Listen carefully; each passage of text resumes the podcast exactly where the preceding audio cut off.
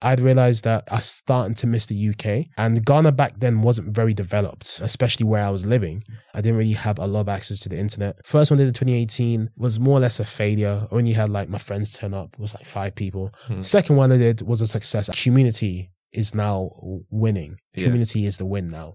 It's not about number of followers you have. Wait a minute. There's no dedicated podcast where I can learn about Ghanaian creators, entrepreneurs, and founders. Yeah. How about I set one up?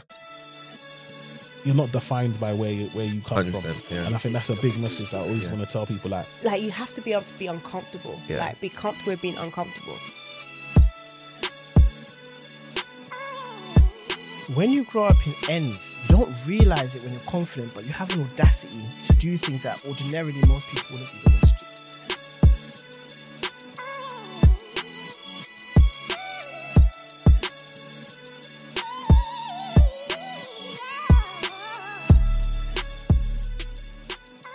Welcome back to the Takeover Experience. We've got a special guest in the building. How are you doing? To, how you doing today, Adrian? I'm doing great, man. I'm doing fantastic. I'm just, you know, surviving summer. SS, surviving summer. How about you? Surviving summer, madness, madness. So yeah, you know what's crazy, right? So we met at the podcast show, but mm-hmm. I told you that when we met that I had heard about your podcast, yeah, Sound of Accra. yeah. Before I met you, so that's why I came up to you. I was like, "Oh yeah, yeah it's cool," because it was cool to like meet other podcasters. There wasn't that many black pod, other black podcasters there. I feel like we were Mhm. quite like thin and far between. So I'm like, "Okay, cool. I this is a know. brother that I can like, Yeah. introduce myself to." The chemistry we had was Yeah, insane. Like, you know, we, linked up in day two as well of the podcast show. It's like I didn't want that week to end. Like I just wanted it to be a whole week boot Yeah. camp of podcast. Of course, you've got of course you've got um people to go home to, but you know what I mean? It's just, just like I wanted it to go on and on and on. I loved it, man. yeah, yeah. And, you know, meeting people like yourself. It Yeah. was, it was amazing, man. Yeah, it was good. Yeah, no, no. I, I, it was weird because it's like we just clicked like that.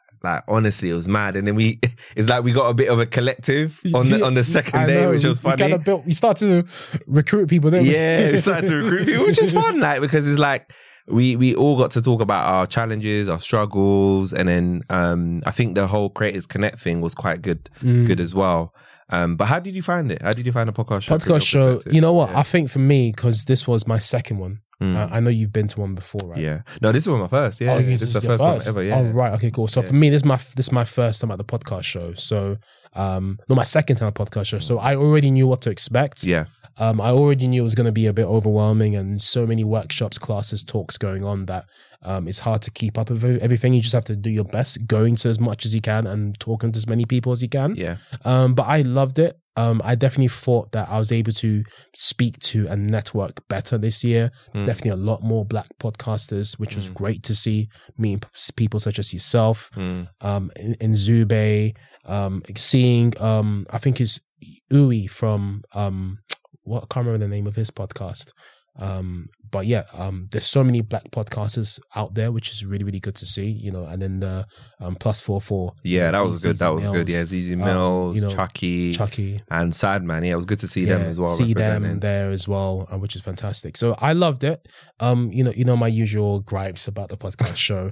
I wish they recorded all of the other talks and workshops. Yeah. So when you're busy networking with someone, you can you don't have to have any kind of worries or burdens. You can have peace of mind knowing that there's recorded talks and workshops that you can, you know, go to later on. Because for me, uh, for me, it's all well and good networking and going to Mm. talks here and there, but I want to get everything out of the show I can. I want to learn as much as possible because I only want to get better and better at, at doing podcasting. Yeah, yeah, it's true. I, I, I felt like for me personally, it was uh, mad overwhelming.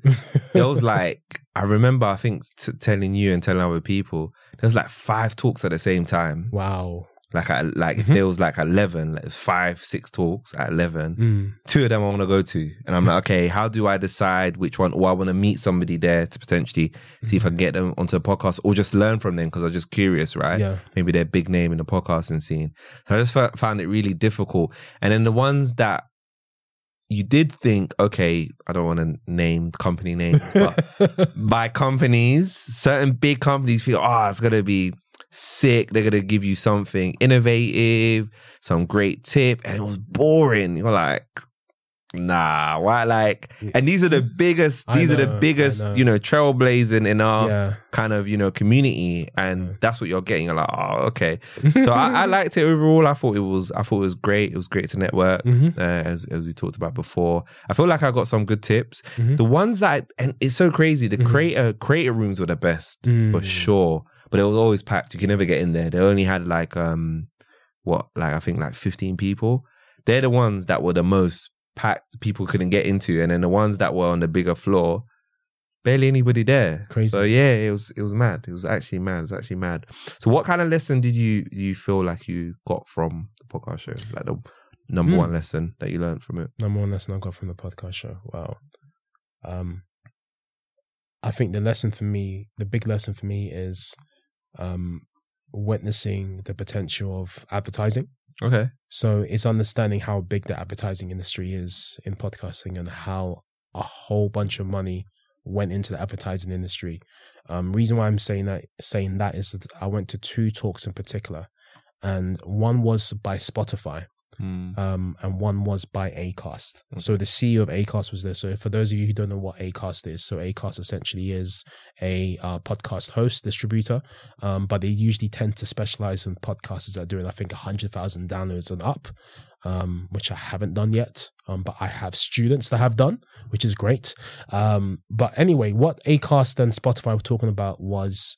Um, essentially, the amount of money pumped into advertising. Mm. So you have brands like EE, etc., who put their trust in podcast advertising when they notice that certain areas such as um, commercial TV, um, terrestrial TV, etc., digital TV, advertising money th- that they were putting into into those areas, it was declining. They noticed a decline, especially I think around the pandemic or just after the pandemic, and then they decided to um, put money into podcasting because they realized um, I think. March 2020 onwards, there was a boom in podcasting. Okay. I think in that particular period. Yeah. And then what happened was that they noticed that um, a lot more listings were listeners were were driven to podcasting. So Mm-hmm. if we put our money Yeah. where the attention is, then we're going to get better return on investment. And not only are we going to get that, you're probably going to get repeat customers and more loyal customers because with podcasting, it's a very intimate type of content where you're going to get people coming back again and again and again.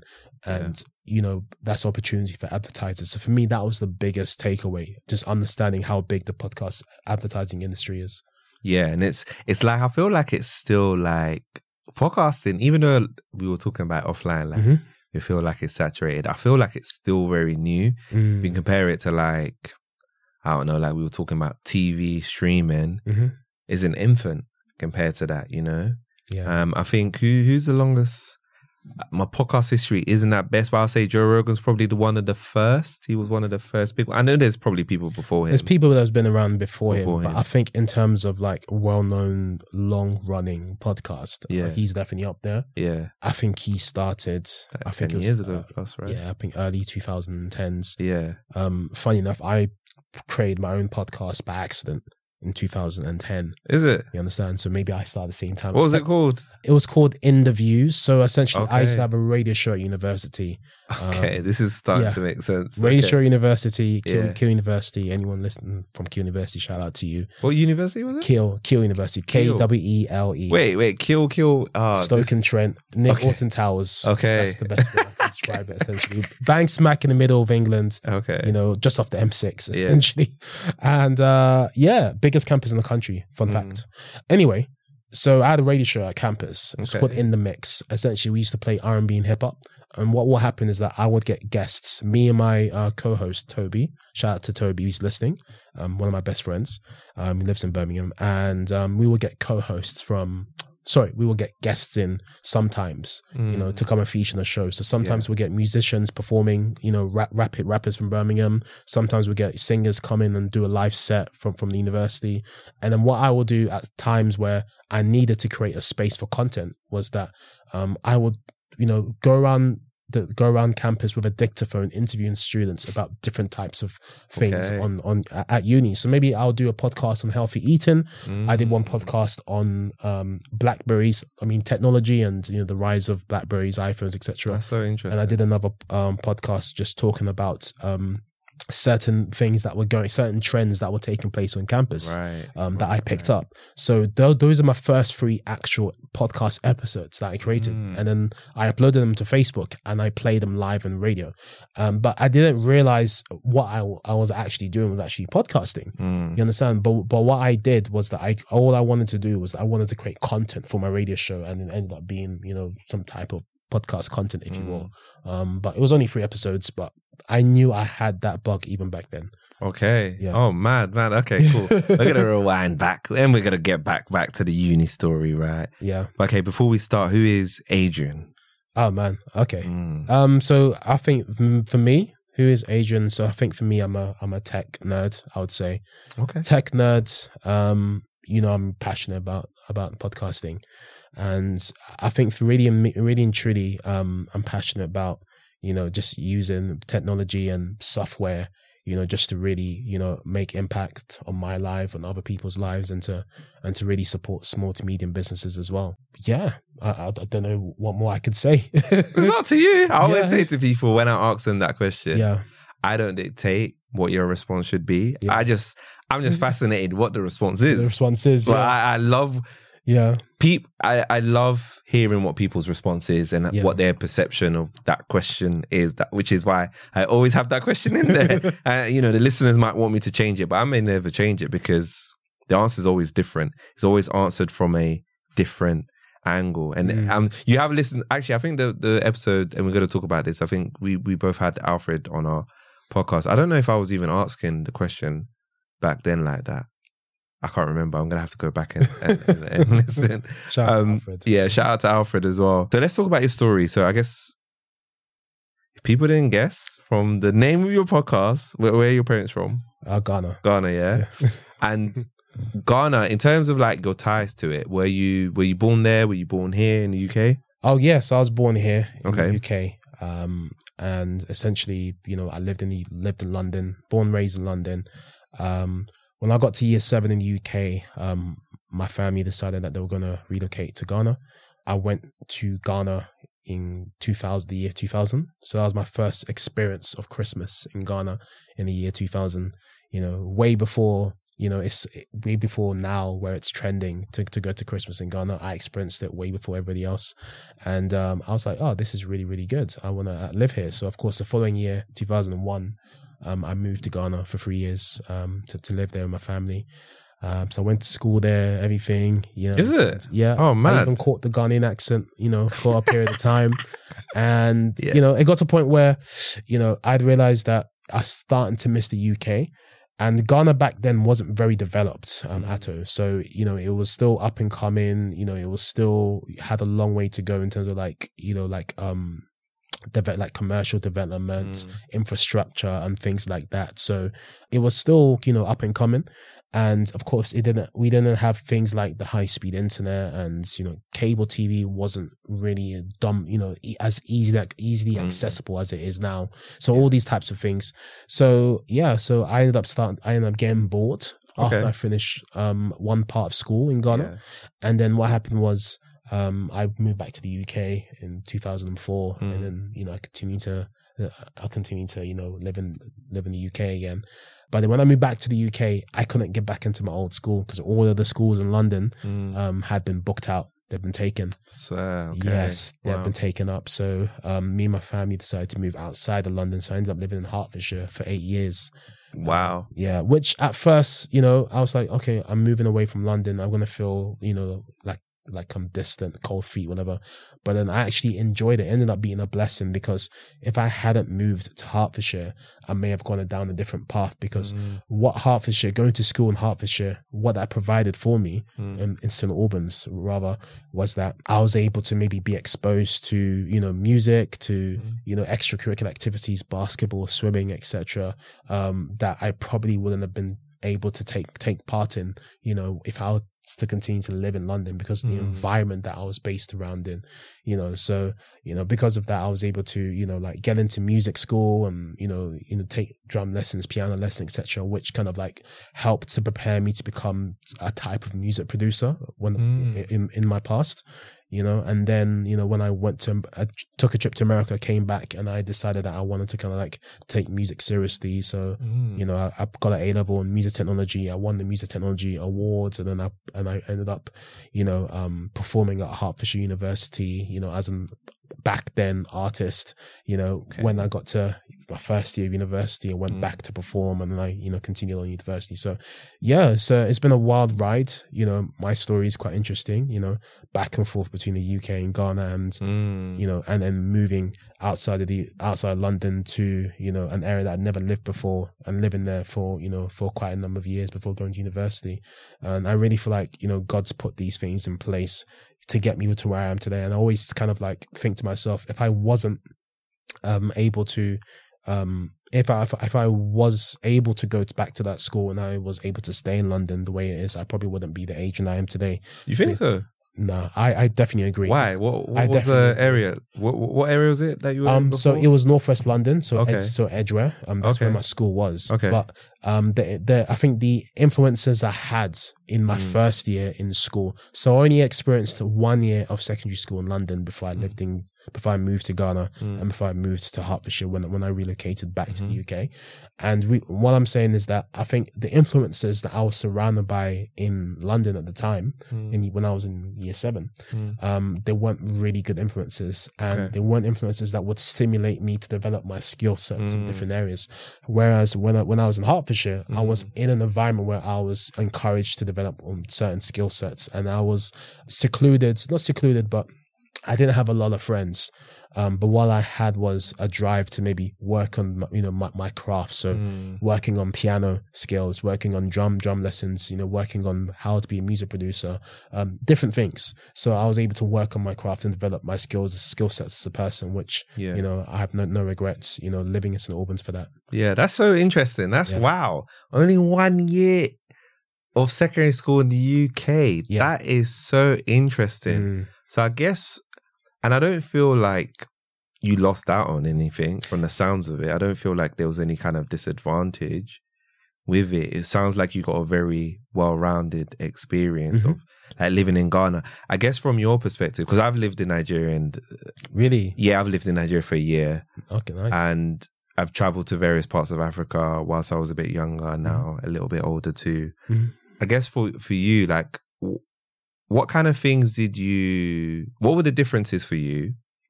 And I guess how did that kind of? Do you feel like there was a bit of an adjustment that you had to have, like moving to Ghana and then moving back to the UK? yeah, definitely was an adjustment. Like it was quite interesting when I moved back to the UK in 2004 after living in Ghana for you know a few three years.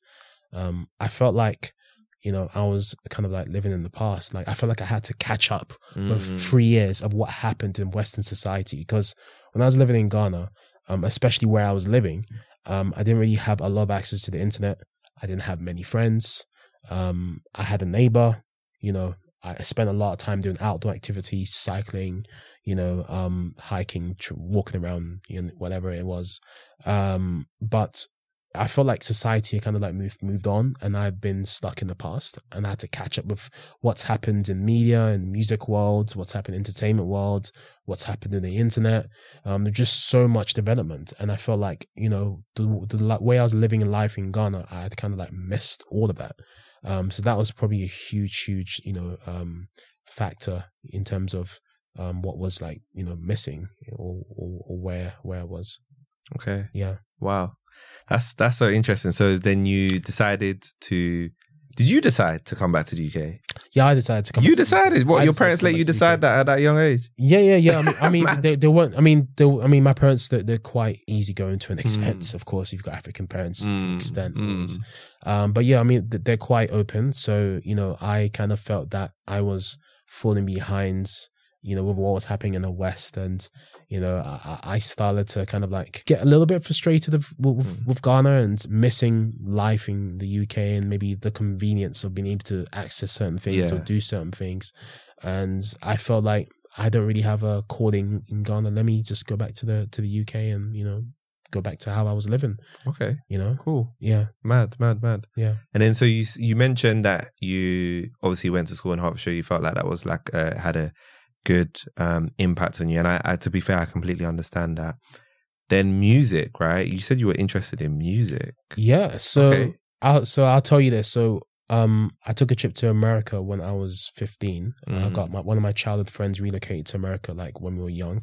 And um essentially he basically um was making beats. So when I got to America, like uh, you know, I discovered that he was making beats on a, a software called Fruity Loops, which is now yeah, FL Studio.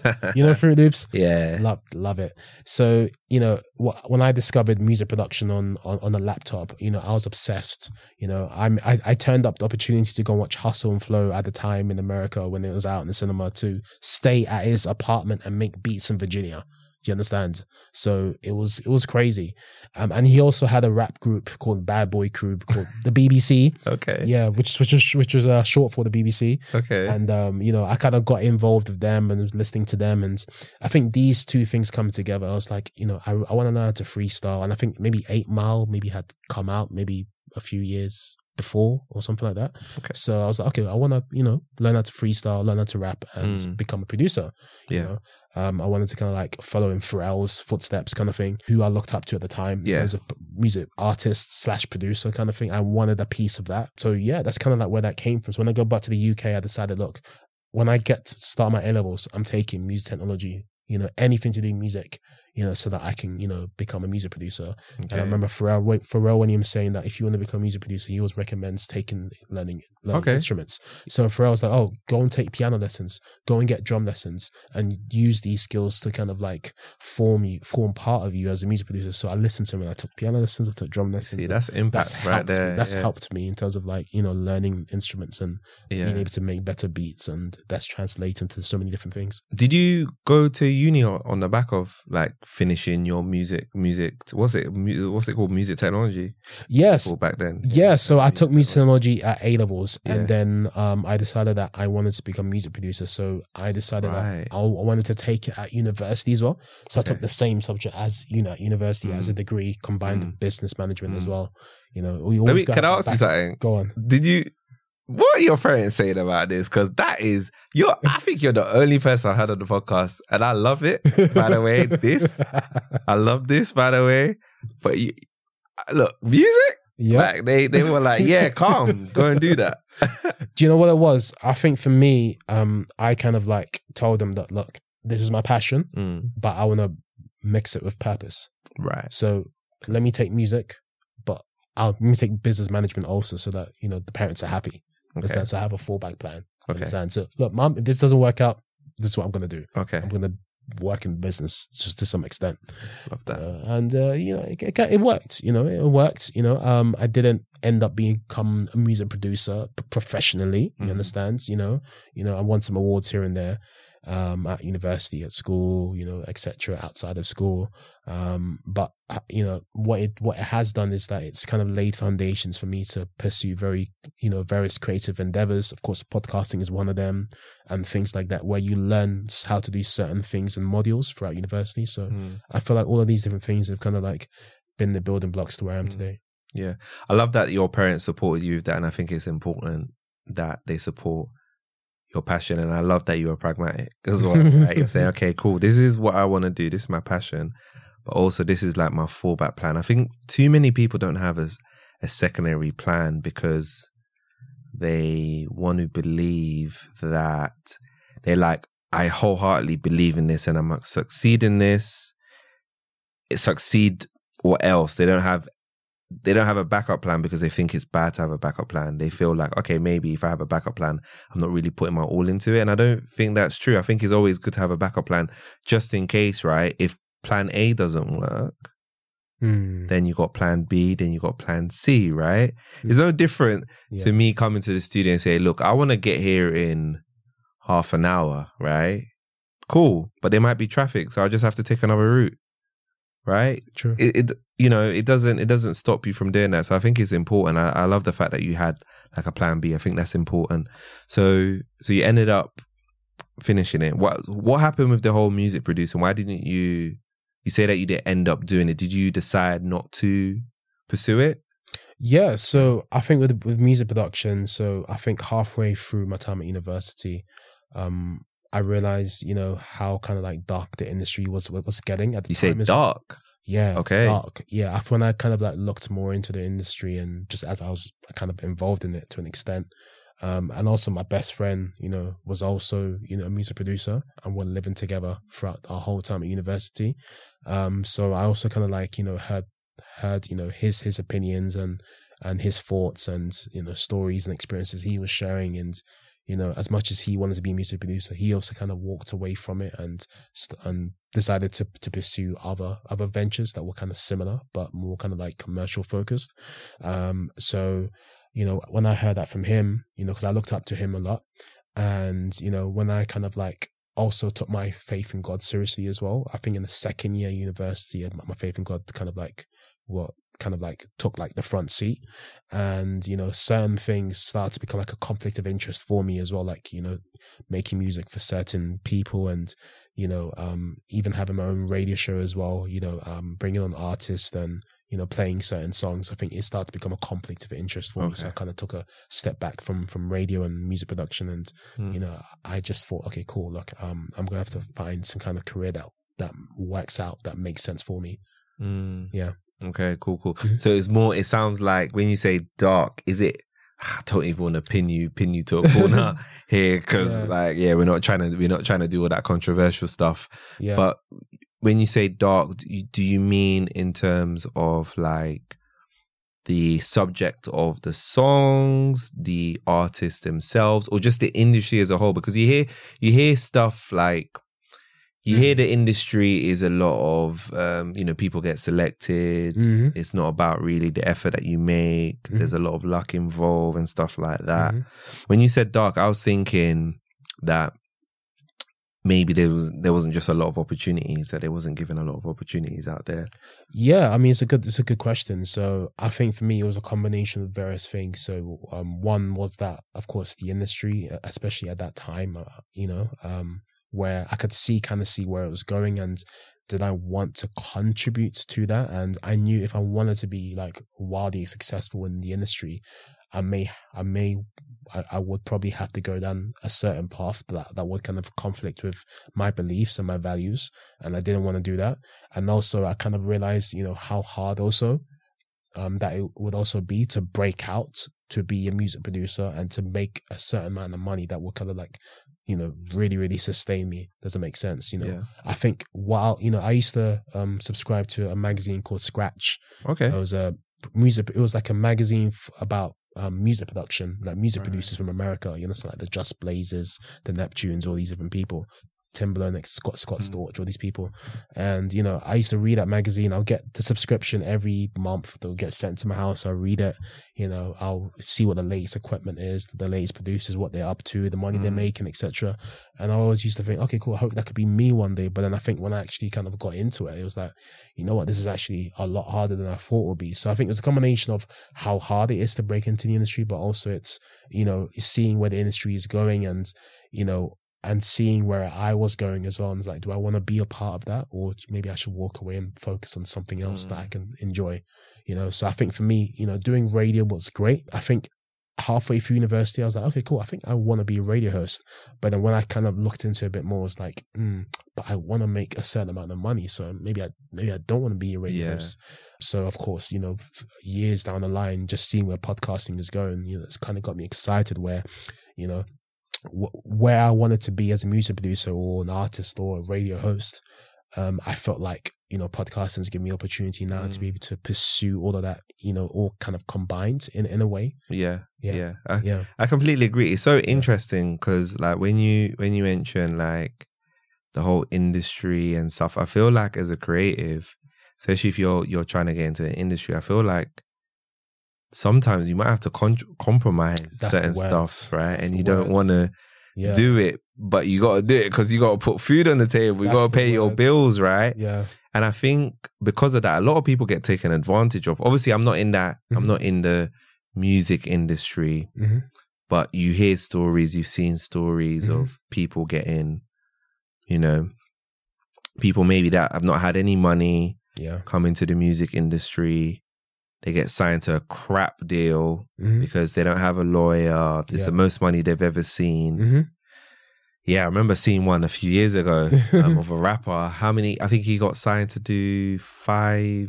Was it three or four albums? I think he only got paid like fifty thousand or something. Wow. Crap like that. So uh, you guys might remember who I'm talking about. Like, if I've gotten this wrong, I'm just saying it off the top of my head. But like that kind of thing is like you know, Yeah, it's just like you have to compromise sometimes and i think it's it's tough and i understand why you you might have not want to put yourself in that position and it's brave to be fair yeah. to be like yeah you're gonna just get yourself Yeah. out of that do you know what i mean Yeah. um I'll tell you what. I mean, you don't always have to come, but I think the the the, the playing field has leveled oh, now. for sure yeah Not just for podcasters or Yeah. other creatives and content creators, also for music artists, right? Yeah.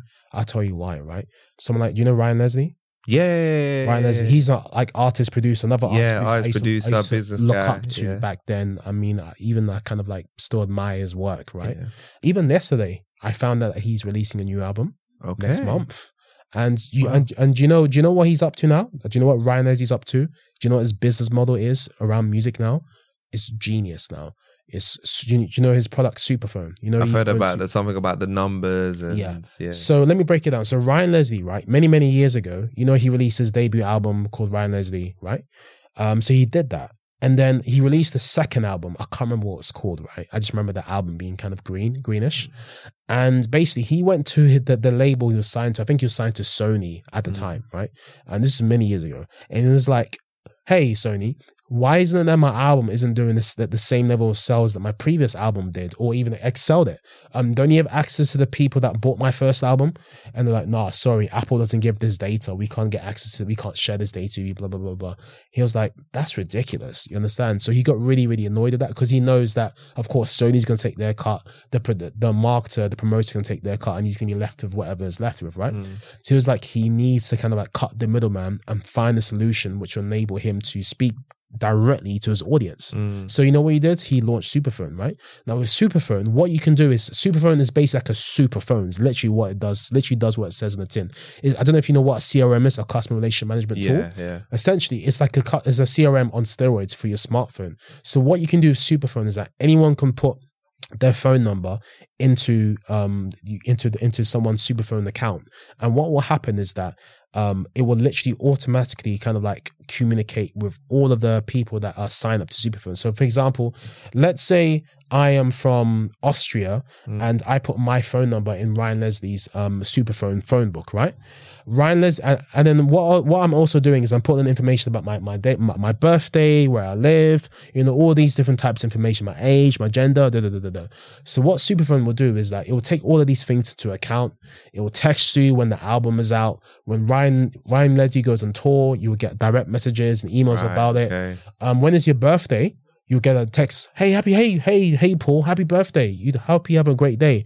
When Ryan Leslie's in your area, you'll get a text. Hey, hey, Paul, I'm actually in uh, Austria. Um, I'm actually in Vienna. Um, would you, do you wanna, do you wanna c- come and catch up with me or something?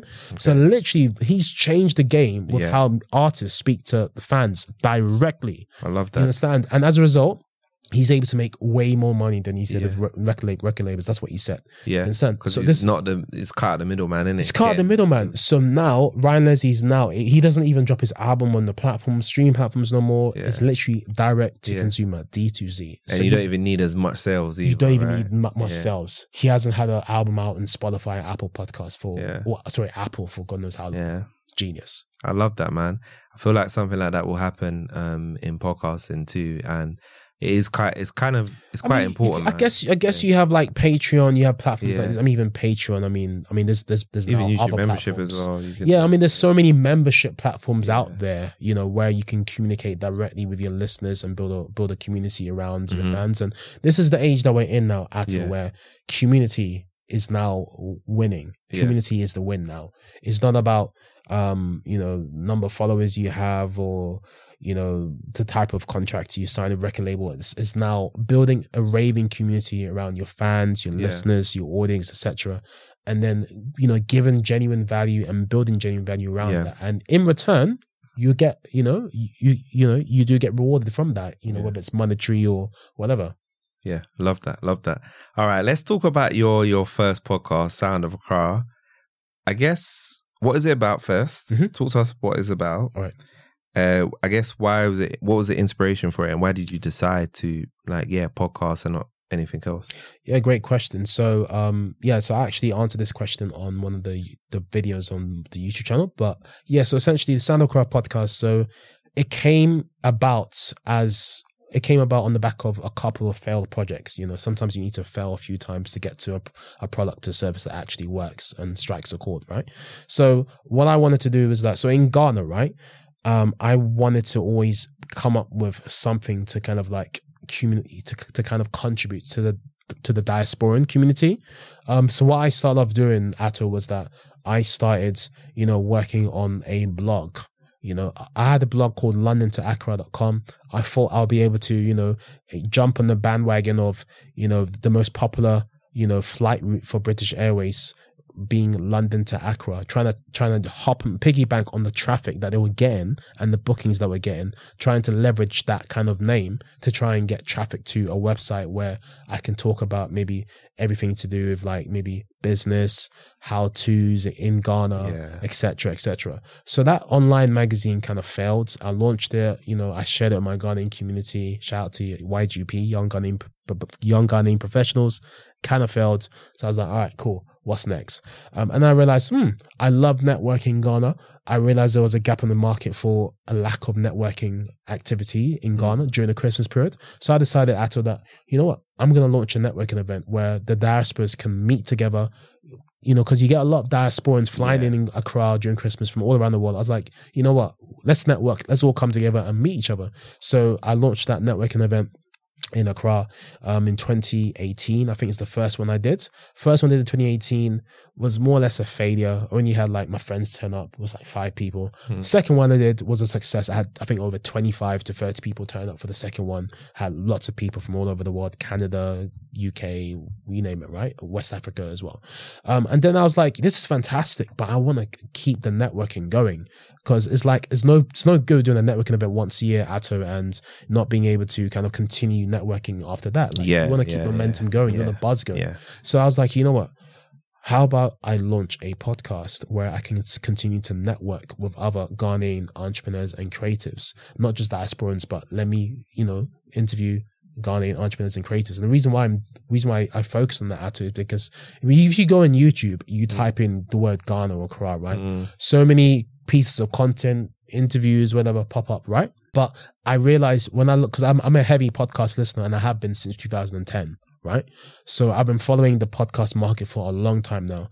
And I noticed, wait a minute, there's no dedicated podcast where I can learn about Ghanaian creators, entrepreneurs, and founders.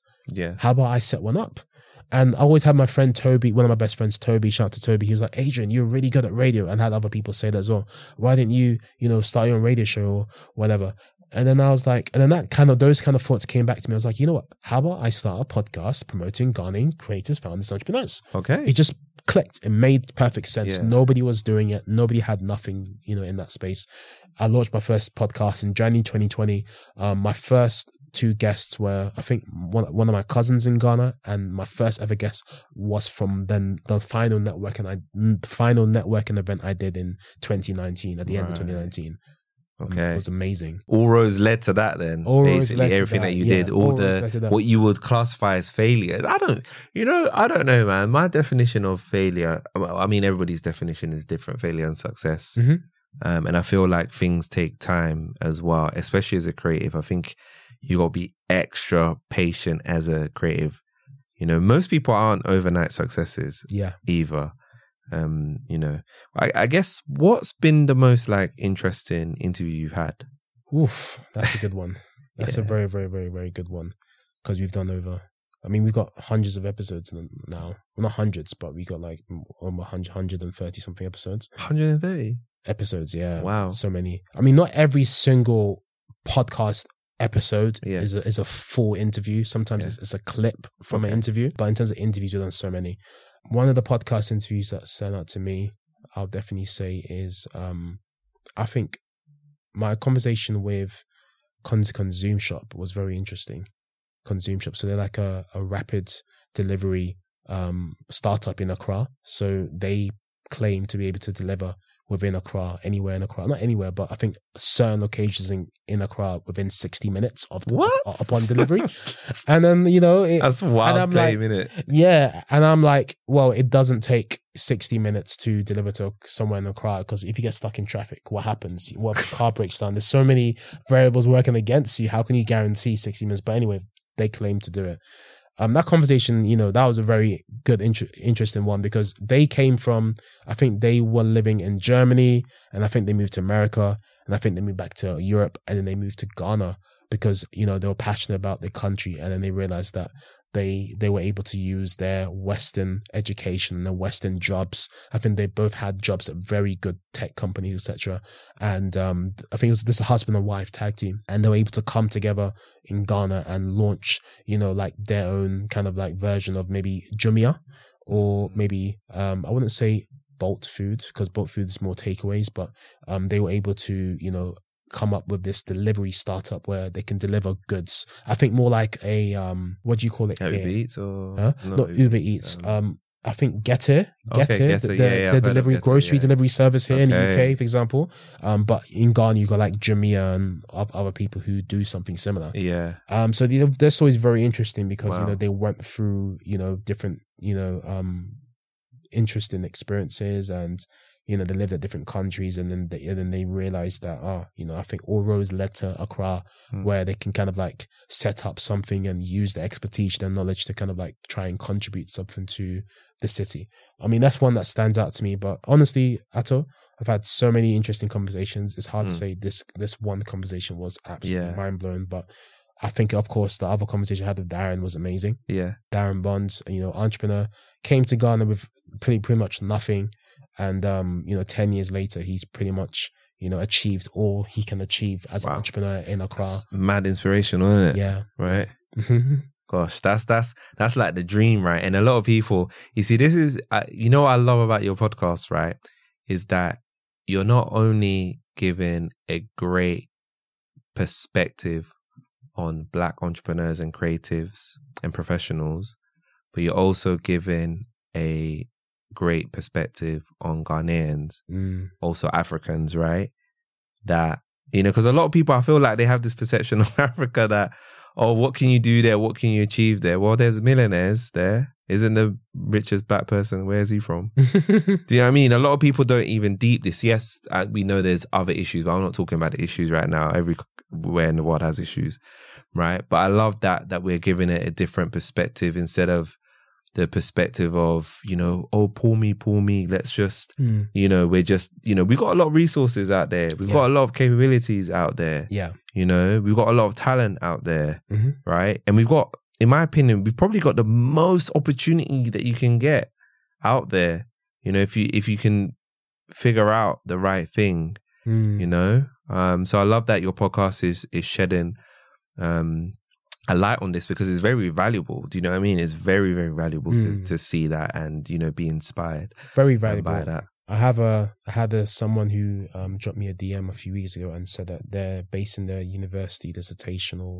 or, dig- or um, essay on my episodes. Really?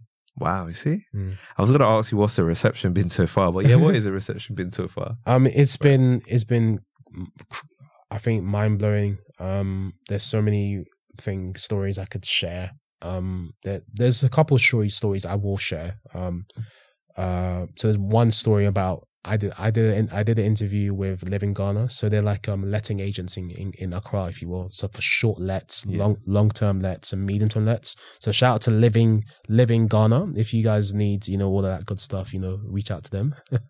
and uh, you know I I did an interview with them, and this interview I do not expect it to perform the way it performed. Right? Like I think like you know like it's done really well on YouTube, and the downloads are pretty good as well. Mm. And you know I've been getting messages from, you know, one of the co-founders saying, Hey, Adrian, since you come on episodes, we've been getting lots of inquiries. And there's one particular guy who he's he's from the US. He's going to fly in to, to view in a property. It's crazy just because of that episode. wow. It's crazy. And there's just so many stories, you know, I get personal messages from people saying, Oh, Adrian, look, you, you know, thank you for sharing the lessons of, you know, of what you learned from doing 100 episodes of Sound of Accra. Is really valuable for me. I'll get another message, you know, talking about you know how you know it's changed their life and how they listen to it re- mm-hmm. religiously. And there's one particular story i think that i'll never forget. So there's a man called kevin brewerton i don't know if you've heard about him. So he's a mm. five times world champion kickboxer. Okay. Yeah hollywood actor he's been in some hollywood films and he's like an author recently and now he's a TEDx speaker because he Right, reached to wow. release a TEDx talk Mm. this week. No, not, not this week. Um, I think last year. Sorry, Yeah. Or not this year. Sorry. And he randomly stumbled upon my podcast. I don't know how. He was like, "Adrian, my name's A- Adrian. My name's Kevin Brewerton." And at this period, um, Atto, I was looking for a season two finale guest. Mm. Right? He filled out the form and website. So he was like, "Adrian, my name's Kevin. You know, I live in LA. Um, I'm I was born in England, raised in LA. My mother is English. My dad is Ghanaian. I could never find I could never find my father. I've achieved, you know, all these things in my life. I love to come on your show and talk about it. I was like, Kevin, you've come at the right time because I'm looking for a season two finale guest. Let's do a live show talking about your your journey. And then I think on the live show, I think we had maybe almost hundred people turn up live. Wow. It was great. We had people call in from around the world saying, you know, Kevin, you're amazing. Da, da, da, da, da, da. I love that. Um, and um, yeah, he sent me a copy of his book. I think the name of his book is called um, "The Heart of an African Champion" or something like that. Mm. And um, yeah, he just literally talks about his story. You know, becoming an actor, becoming a you know a kickboxing champion, me and Muhammad Ali, and all these different people. yeah. Yeah, mind blown. Look at that, the impact. Yeah, You see, you never know when you've got the, you know, the right vision. yeah, Sorry, not let me not say right vision. You've Yeah. got a vision, and you've got the you've got a purpose. You've got a Mm-hmm. vision, and you do things for the you do things for the. What I'm trying to say is you do the right things yeah, for the sorry for the right reasons instead of for money. Yeah. right. You're doing it because this is what you're passionate about. You feel like is your purpose. You've got a vision. I feel like when you do it that way, I feel like good things, you know, come to you. I feel like that's like the law of attraction, right? yeah. So talking about credibility as a podcaster, wow, it's tough. it's really tough to do that, right? So, you know, if, and for you, it's even more interesting because you're in the UK building credibility in Africa with listeners in Africa. So I guess, can you give us insight into how you did that or how you think you did that? Okay, so building credibility, Yeah. you know, so so we're talking about building credibility outside of the West, within Africa itself. Yeah. Um, yeah, you know what? It's it's it's actually you know working out. You know, I, I've had you know um a few inquiries from you know podcasters and content creators within the continent and within the country who wanted to collaborate and wanted me to speak at certain certain events. Um, so there was actually a, a panel event in Accra that I was asked to, to speak at, and you know I wasn't available, so I wasn't able to attend. So which is but it's great that I'm getting the recognition, which I was happy about. You understand? I've had what what what else have I had? So I've had um basically, you know, podcasters, you YouTubers reach out and wanted to do interviews. So, you know, we've done interviews and they wanted to learn my perspective on certain things. Um, in terms of the sound of a Accra as well, um, people are a lot of the youth, you know, they're listening to it and they're really inspired and they're saying, that Adrian, uh, could you mentor me, Adrian? You know, could you help me find a job and all of these different things? Like we Mm. get lots of LinkedIn messages, you know, asking, you know, for you know, for mentorship and and jobs. And you know, I'll tell you this: there was one t- particular time at where I finished recording an episode for season five in in in Accra, and um, I was walking to the car of my guest, and um, there was a security guard who said, uh, "Hello, sir. Please, um, I'm begging you for a job. Um, I know I'm got this job, but I need a proper job, basically." And um, I said, um, "Look, I'm working on something. Maybe there's something I can help you with, you know, in, in the future." And then um, my guest said, "Look, um." What you need is the skills to acquire the skills that will be able to attract to attract to you the the job or the money that you need to provide for for your family. Because he had a family i think he had a wife and kids and stuff and he was desperate for a job. Like when you go out there sure you've been to africa you Mm. some to certain places some certain people you see that they need they're desperate you can see in their eyes that they're Mm. desperate for an opportunity and they've got families to provide for and what they're earning you understand in a month you know we could spend it in a day or even in an hour or even in a minute or a second it's so ridiculous and when i got into the car i was like i need to set up a mentorship program and a job program for all of these people in ghana and maybe eventually across africa who are desperate for jobs who are desperate desperate for a break and opportunities and have the skills or the drive in order to get there. Um, so that's some of the impact that's been making. You know, people have been watching the episode and, and they've been, you know, inspired and, you know, they want me and the team and guests to Mm. help them out in the Love stands. And then we also got invited to Change Africa uh, podcast live. Um, I think it was Africa Podcast Day, I think at the beginning of the year. And I think we got invited to Change Africa podcast on their Mm. Twitter spaces uh, Okay. handle wow. um yeah to, to to to join the panel just to talk about i think podcasting in, in general in africa on the Mhm. continent so it was really you know um an honor to be invited to that so yeah you know we're we're making some kind of impact on, on the continent and more importantly amongst the youth and you know people that need to hear it Yeah, I love to hear that. I love to hear that. And it's, you know, it's important. This is why I say, like, you just never know who's listening to you. And it's strange, not strange, but it's interesting when people come up to you, oh, yeah, I listen to your podcast. You're like, all right, yeah, thank you. You know, and you're a humble guy. I know, I know that you have, like, you have the right responses and you want to really, really help people, which is why you Mhm. do what you do monetization right is like something that a lot of people look at like in podcasting Mhm. at what point did you start to look at monetization for the sound of Accra? So I think for me, um, monetization was something that I started to look at. I think from season two, Okay. and I looked at it from an indirect from an indirect level. I was like, hmm. When I finished season two of the podcast, I was like, hmm. The way my downloads are looking like at the moment, I'm not gonna be monetized no, like by ads for quite some time. Let me find an indirect way to monetize my podcast. So what ended up happening was that after I did season two, I had a lot of demand for people wanting to, to learn how to podcast. So what I did is that I just, I built a podcast course in 2020, uh, towards the end of 2020, and I used my podcast as a case study for the podcast, which helped me to build the podcast course. And I couldn't have done it without being a practitioner and having a practical experience to be able to go out and teach people how I've achieved certain obstacles and how I've done what I've done. Okay. Um, so that course has generated me thousands of dollars, which is great. So I've been able to monetize it indirectly.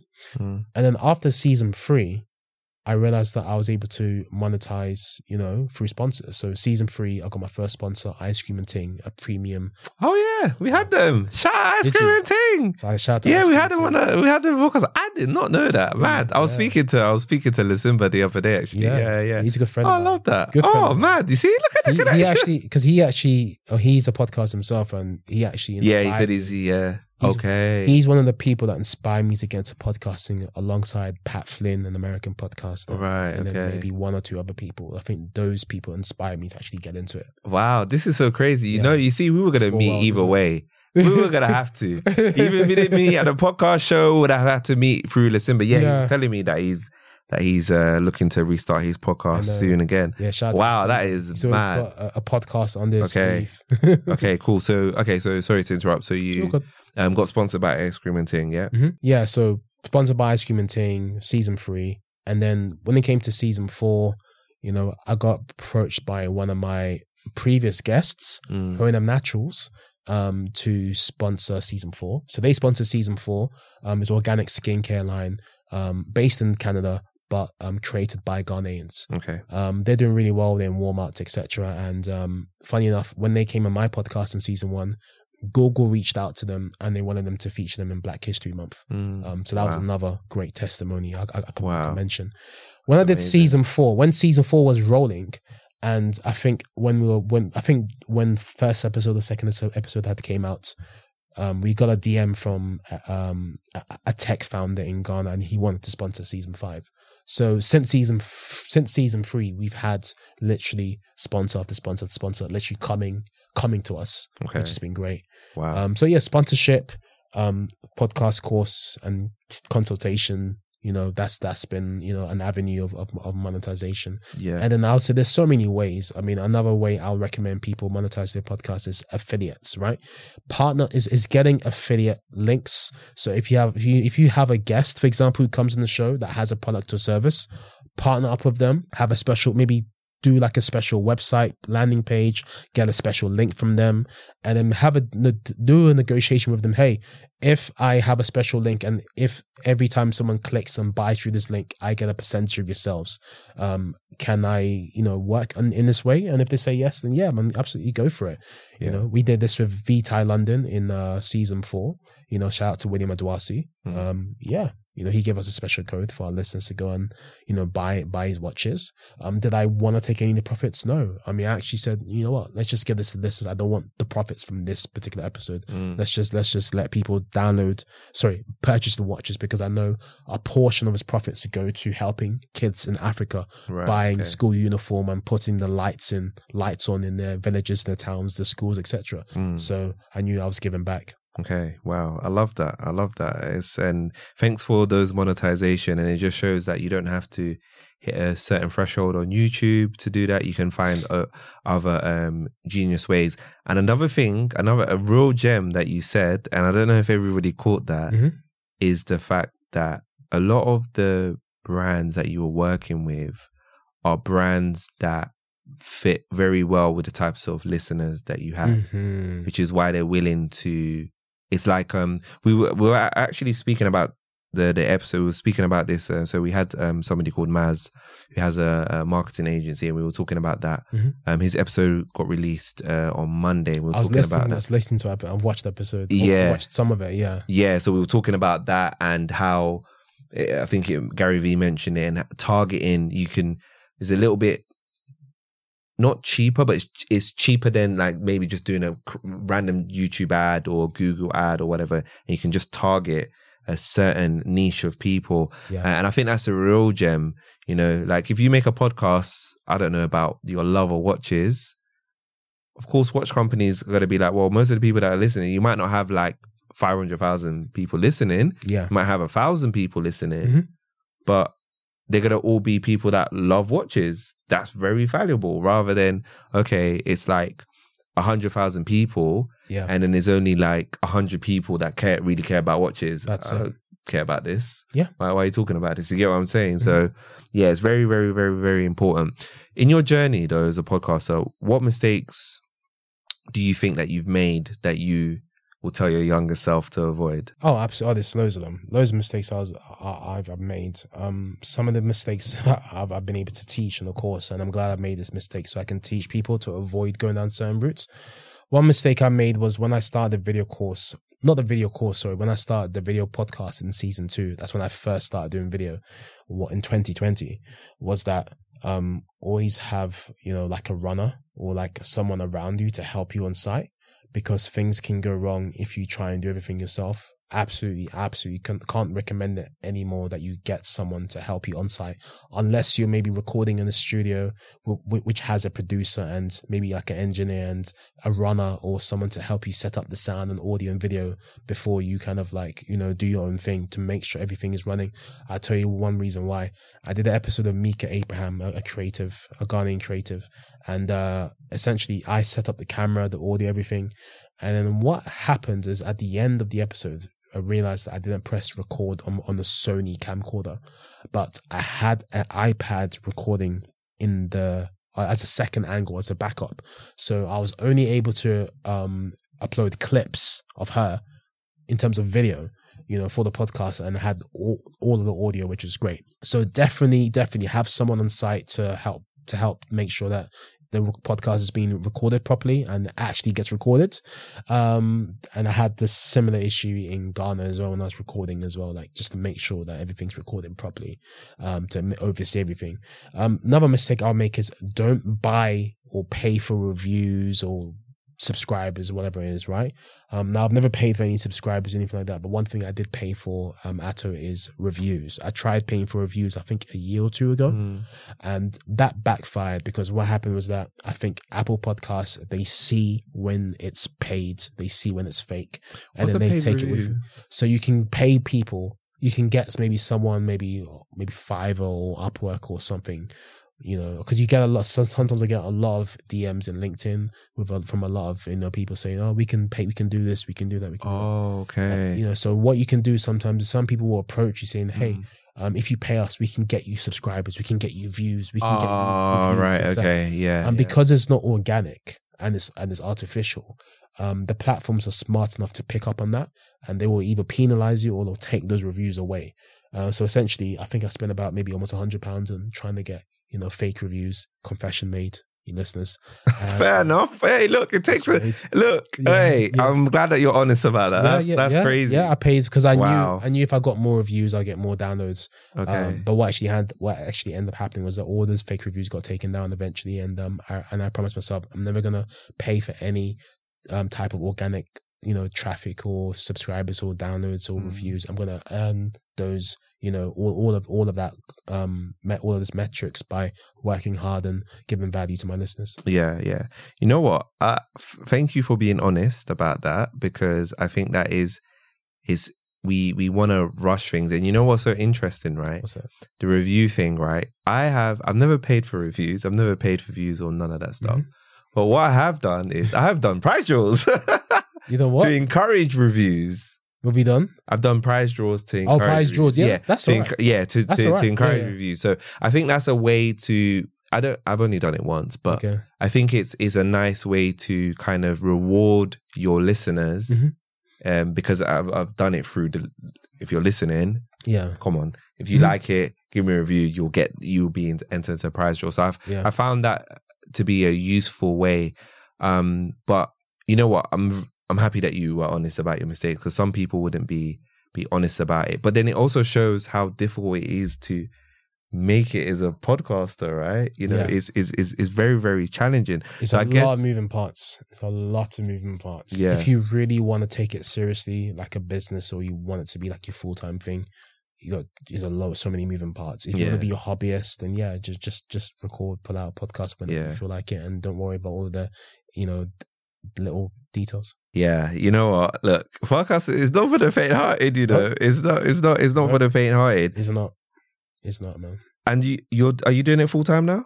Full time ish Mm. now. Yes, yes. I'm full time ish now. Um, I'm doing a bit of consulting at the moment, so that's Mhm. taking a bit of time. But Okay. um, I am, you know, outside of my consulting is just podcasting. Yeah. That's all it is. Yeah. And you you mentioned that you have a community, right? So talk to us about that community and how can people join if they're interested in it. Yeah, sure. So we have the podcasters community. So we have the A to Z podcasting community.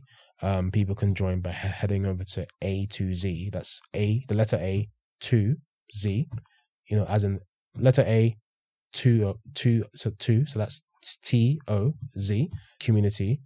Um, what am I talking about? A to Z podcasting.com forward slash community. That's where you can you can join. I'm sure you know. I'll give Atu that link. You can put it in the description. Yeah. Um, and yeah, so the but the community is basically it's a place for beginner podcasters and growing podcasters um, to keep up with what's going on in the world of podcasting and to you know learn more about podcasting so that they can you know be the best podcaster that that they, that they possibly can. So um, you've got content in there, you know, diving into AI tools. you've got content in there.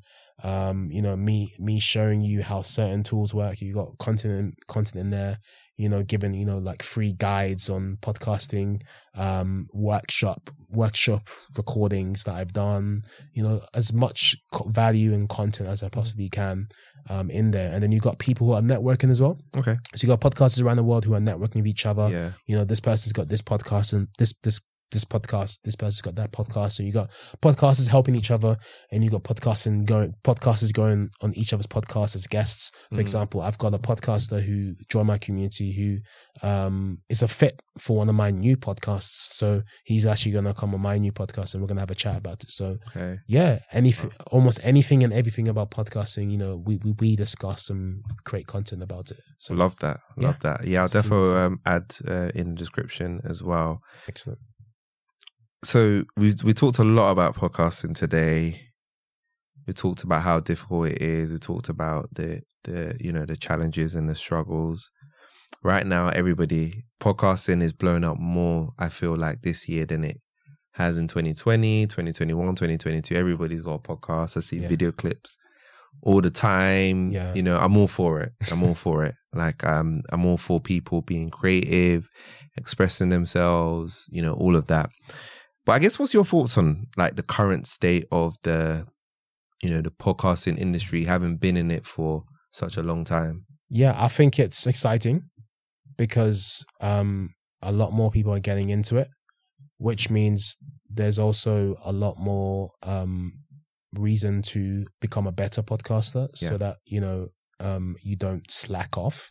You're more driven to work harder so that you can be the best podcaster you, you, you can and, you know, stay miles ahead of your competition if you have any competition.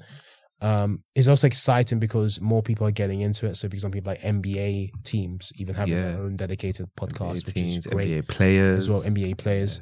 Um, so it's an interesting time. So more people are getting into it, which is exciting. More ad ad money's going into it. I think it was um is it 1.5 billion that um dollars worth of podcast advertising Yeah. revenue spend last year. Um, which so more money going into the industry means more money for us, which is great for those of us who are trying to monetize our podcast. Um, but it's also uh an eye eye opening time where you're also seeing um, there's a th- there's a series of celebrity podcasters who have signed deals with people like Spotify Yeah. um, that didn't work out too well, Like, and as a result, uh, Spotify. Meghan and Harry, Yeah. 20 mil. Yep. I was like, Yep. mad. Yep. 20 mil. So Spotify is real. Yeah. Spotify is realizing that they're taking this and they're taking a step back in terms of the amount of money they're pumping into it. Yeah. They've realized, ah, the formula isn't just you know getting a celebrity in Mm. front of a mic and you know giving them a Spotify exclusive show. That's Mm. not that formula doesn't necessarily work, and the great and that's why I'm really excited about this because uh, podcasting is going to be about um, the the talent and the voice rather than the you know the name behind it. Um, so Yeah. it's leveled the playing field for podcasters who are podcasting out their bedrooms, who have a voice, who want to amplify their, you know, th- their opinions to the world. Um, so I'm, and also finally AI and tools that are out there that are being released. Very exciting to see how it's going to make our lives easier as podcasters and producers, um, to really automate and, um, to be able to, um, increase the amount of content that and the quality of content that we pull out there on a regular basis. Yeah, yeah, yeah. It's it's it's honestly, you- you're right. I think we've seen a huge amount of celebrities again. Look, I'm all for everybody voicing their opinions, but like you said, I think like what's almost happened is that because podcasting is a hot thing, it's like everybody who's who was a content creator or who's still a content creator just feels Mm-hmm. let me just bolt on a podcast. Let me just Yeah. use my huge following and now do a podcast because that's the popping medium. Yeah. Like TikTok was a popping medium, and I Yeah. need to get, you know, and you're absolutely right. I think at the end of the day, right, like you said, is the quality, right? The cream will rise to the top at That's the end it. of the day, right? Yeah. You know, the value will rise to the top at Mhm. some point. Mhm. Um, so we've talked about, you know, podcasting being very difficult. And actually, I got some notes from a Reddit, you know, post. Mhm. And I was trying to find the source of it. The source was from from from some podcaster. So, guys, if you want to take this with a pinch of salt, please please take it with a pinch of salt if you want to. But in 2021, right, they were saying that there were two million podcasts published, right? And they said that 90% of podcasts don't go past episode three. So basically, they're saying that 1.8 million people quit Mm. by that time, right? Which I can understand. I, I do know a lot of people that have done like one or two episodes and they've kind of quit because they've realized how, you know, difficult it is, right? Um, and then they said to be in the top 1% of podcasts in the world, you only need to publish 21 episodes of your podcast, which is crazy, right? So you're, you're a one percenter. You're a one percenter. I'm a one percenter. We are. Um, so you know that shows that gives that gives you an understanding of the level of difficulty. Mm. You know, to be consistent. That that many people are quitting after you know three episodes. So I guess my question to you is, what advice would you give to someone wanting to start their own podcast in 2023? I love that question. Um, I love that you brought that up. I'm excited about that question. Yeah, um, I think you probably will know what I'm going to say is being consistent and get it into it for the for the right reasons. Take it as a marathon and not a sprint. You know, I've been Sound of Accra has been around for almost four years, and even then, it's taken me to get to that point before starting a new podcast. You know, quit and switch.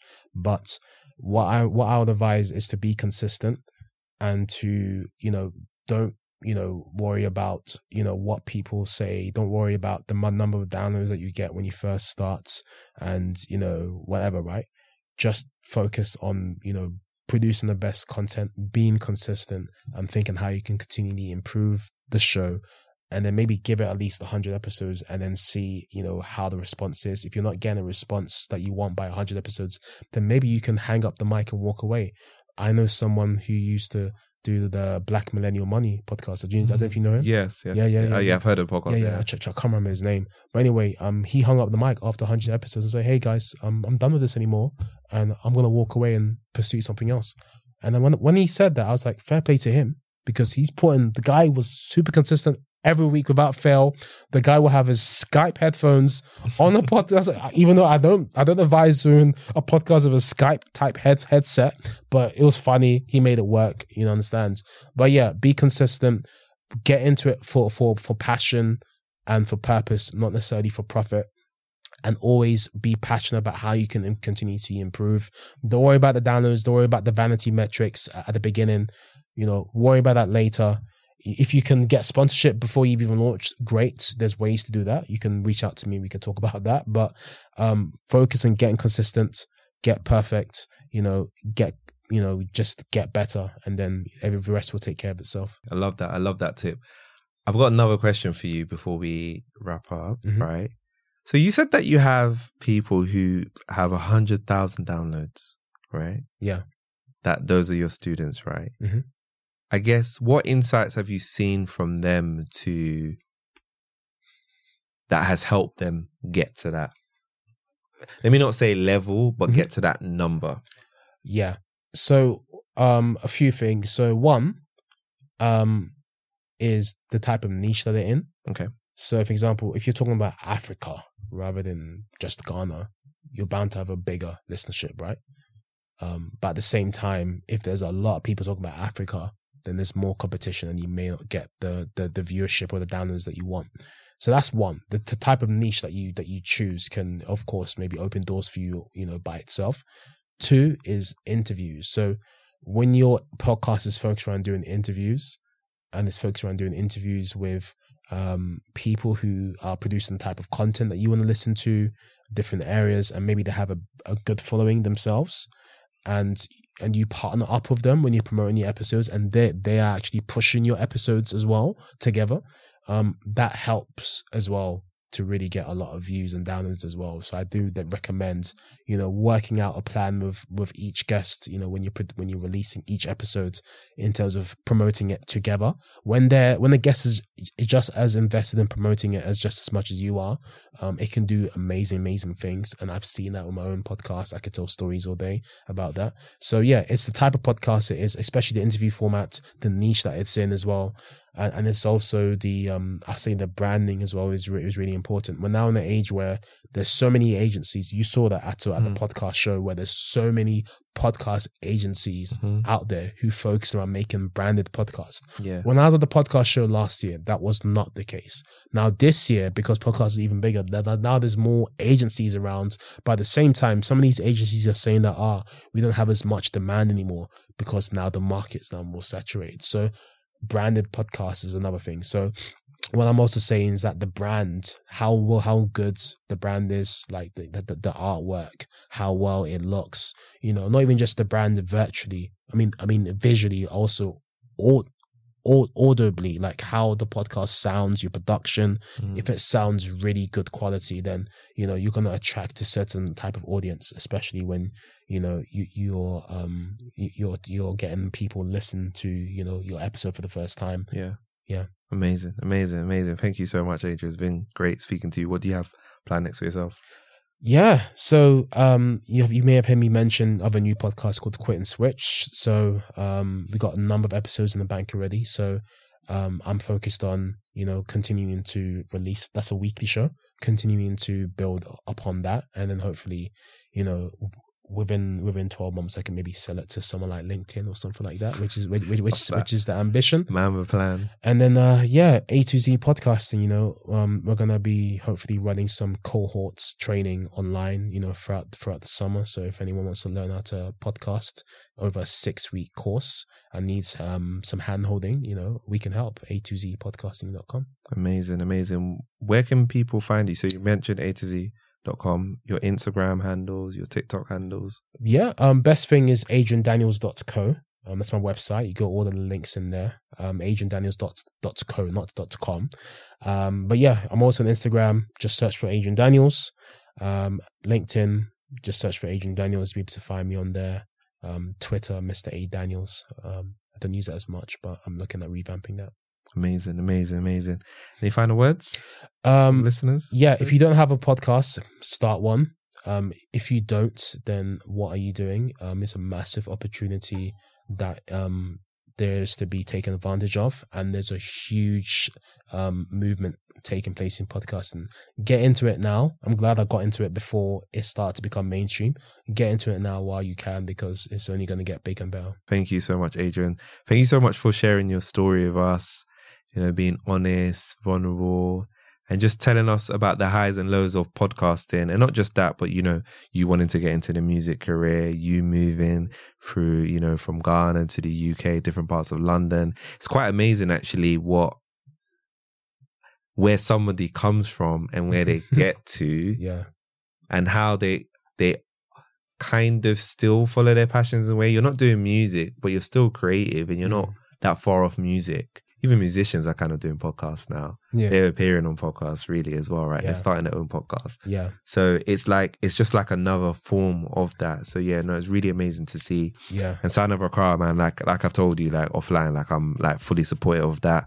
Um, yeah, gotta keep making sure that I plug that as much as I can. Appreciate it. Watchers and listeners, I hope that you've enjoyed this episode of Take Off Experience. Thank you so much for tuning in. See you next week.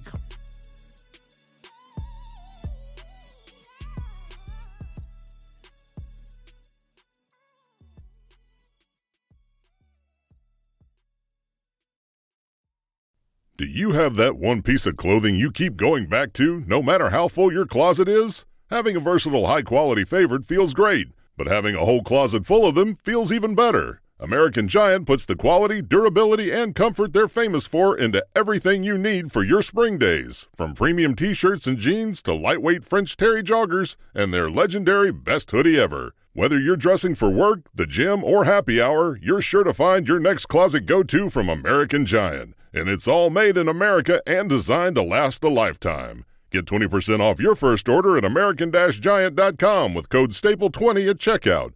That's American Giant.com, code STAPLE20. Everybody in your crew identifies as either Big Mac Burger, McNuggets, or McCrispy Sandwich. But you're the filet fish Sandwich all day. That crispy fish, that savory tartar sauce, that melty cheese, that pillowy bun. Yeah, you get it. Every time. And if you love the Filet-O-Fish, right now you can catch two of the classics you love for just $6. Limited time only. Price and participation may vary. Cannot be combined with any other offer. Single item at regular price. Ba-da-ba-ba-ba.